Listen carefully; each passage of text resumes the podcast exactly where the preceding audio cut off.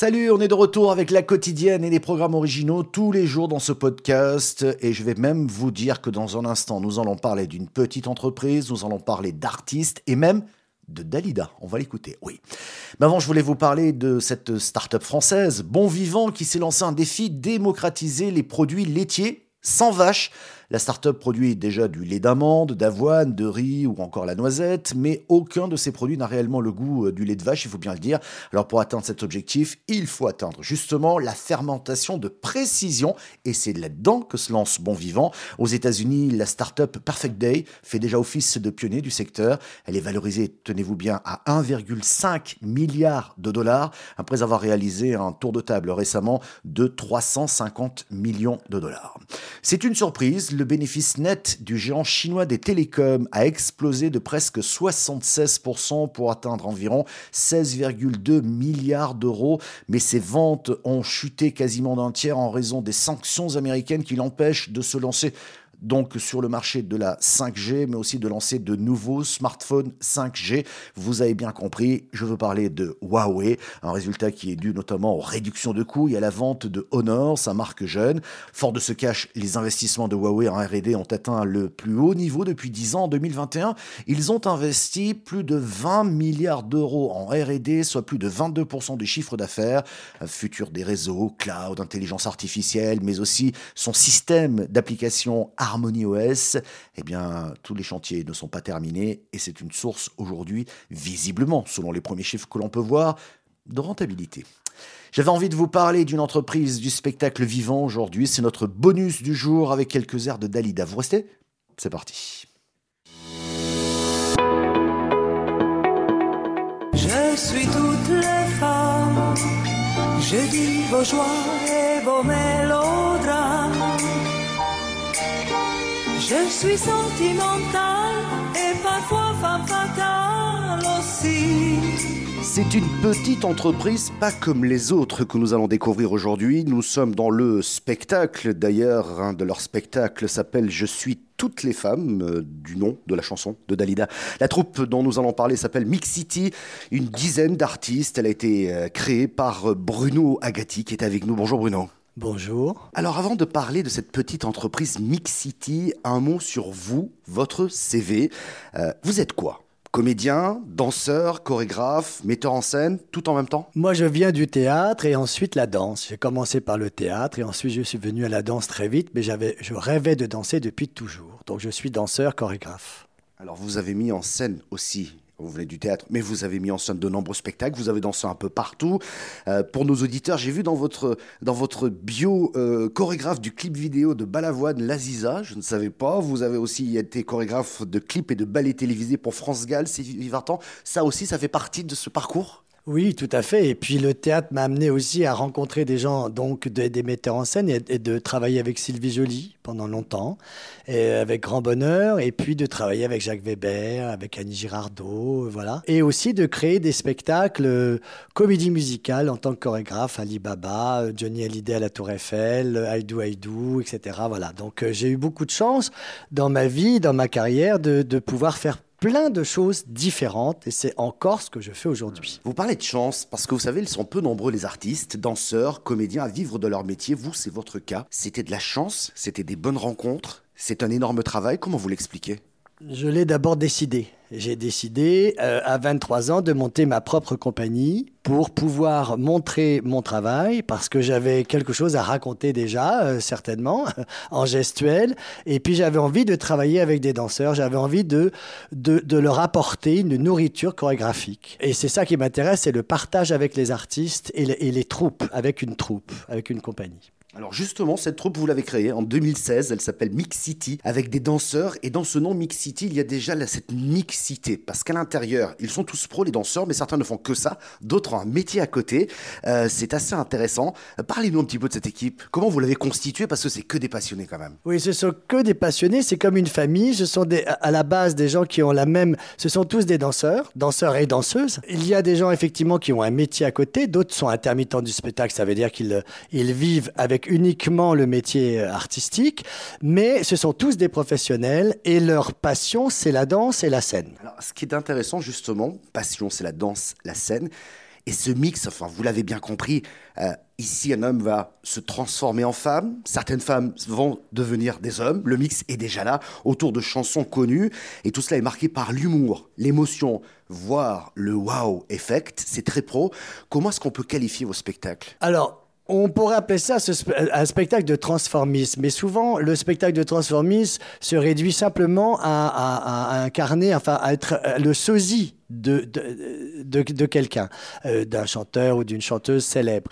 Là, c'est une incarnation du personnage dans l'émotion de ce qu'elle est, en racontant l'histoire de ce qu'est ce personnage et en, et en, et en, en étant euh, euh, complètement dans l'émotion. ce qui est très important dans ce spectacle, quand on parle de transformisme, pas, on n'est pas forcément ressemblant de la personne. C'est pas ça le plus important. Le plus important, c'est vraiment d'être complètement dans l'histoire de ce que pourrait dire cette personne aujourd'hui, ce que pourrait être, ce que pourrait faire, que ce soit Amy Winehouse, Dalida, et puis en, étant ce qu'on est nous aussi. C'est-à-dire qu'on se raconte nous aussi en même temps. Quand vous parlez d'émotion, il y a une autre chanson de Dalida, Pour ne pas vivre seul. Pour ne pas vivre seul, on vit avec un chien, on vit avec des roses ou avec une croix pour ne pas vivre seul, on se fait du cinéma. On aime un souvenir, une ombre, n'importe quoi. Pour ne pas vivre seul, on vit pour le printemps. Et quand le printemps meurt, pour le prochain printemps, pour ne pas vivre seul, je t'aime et je t'attends.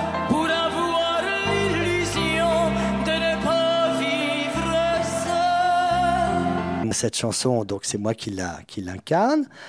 Je l'ai choisie parce qu'elle raconte l'histoire de Dalida complètement, mais elle raconte, je pense, mon histoire aussi. Et c'est pour ça aussi que je me sens proche de Dalida et que peut-être je la comprends. Je suis sûrement évidemment pas le seul à comprendre Dalida, mais je veux dire à ressentir complètement euh, ce euh, que ça veut dire que pour ne pas vivre seul. Et ce n'est pas triste. Dalida, elle était dans la vie. Et donc, j'essaye d'incarner cette chanson-là en étant dans l'émotion, mais avec aussi l'espoir de la vie. Donc, c'est vrai que quand euh, je fais des choix sur des chansons comme celle-là, c'est-à-dire que ça devient presque comme... Euh, c'est des choix de vie. C'est-à-dire que cette chanson-là, elle raconte une vie, elle raconte la mienne, elle raconte la vie de d'autres. Quand, quand je choisis euh, au Méthéâtre avec Barbara, c'est vraiment complètement un cri, un cri qui, qui c'est moi qui parle à un, endroit. Hein. Pour ne pas vivre seul, des filles aiment des filles, et l'on voit des garçons épouser des garçons. Pour ne pas vivre seul, d'autres font des enfants. Pas casser l'ambiance, on va revenir à quelque chose d'un peu plus concret. Hein. Je parlais d'une petite entreprise, une dizaine d'artistes qui font 42 personnages, 56 costumes, certainement plus, beaucoup de plumes et tout ce qui va autour, la musique bien entendu, la lumière adaptée. Bref, c'est une petite entreprise qui tourne comment? Vous faites des spectacles à la demande dans les entreprises pour les séminaires ou vous vous produisez uniquement sur des scènes de spectacle? Alors, ce qui est formidable, c'est qu'avec ce spectacle, on peut jouer dans les restaurants, on peut jouer dans les clubs, on peut jouer dans une galerie de, de, peinture, on peut jouer sur un toit, on peut jouer évidemment sur une scène de théâtre. Euh, ce spectacle, il est complètement interactif avec le public et s'adapte complètement à l'espace. Et c'est ça, moi, qui m'intéresse. C'est pour ça que euh, ce spectacle est un, est un spectacle mis en scène. Ce n'est pas seulement une suite de, de tableaux qui s'enchaînent, c'est vraiment, il y a un travail de mise en scène et je travaille avec Philippe Bonomo, qui est mon, associé. Nous sommes tous les deux à travailler en collaboration sur la mise en scène. Et c'est très, très important parce que du coup, on peut arriver dans un lieu et complètement l'investir et l'envahir et, imaginer le spectacle en fonction du lieu. Donc, c'est dans des lieux complètement différents. Hmm. Ça veut dire quoi? Le business model, il se fait en fonction des lieux, en fonction de la demande.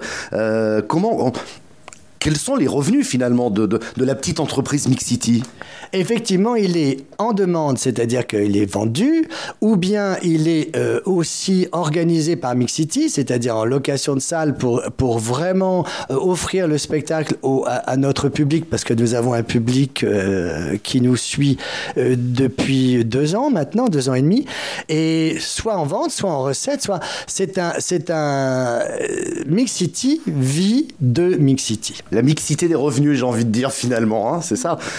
justement, vous avez parlé de votre public.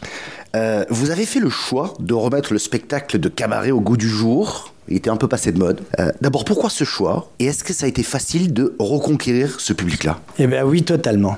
C'est-à-dire que je crois que on, il y a une sincérité.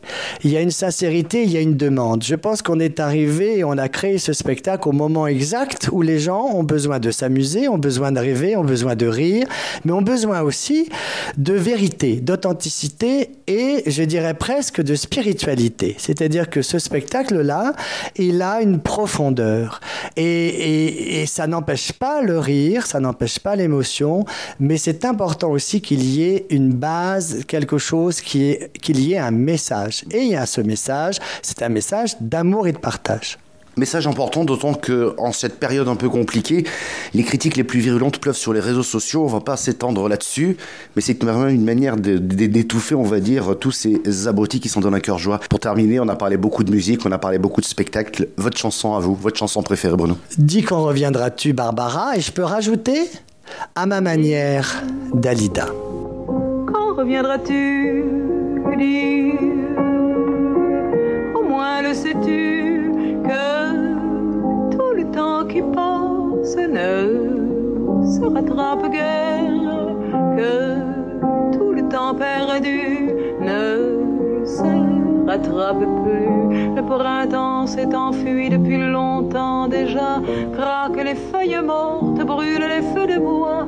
À voir Paris si dans cette fin d'automne. Soudain je m'alanquille, je rêve, je frissonne, je tangue, je chavire. Et comme la rengaine, je vais, je viens, je vire, je tourne, je me traîne. Ton image me hante, je te parle tout bas. Et j'ai le mal d'amour, et j'ai le mal de toi.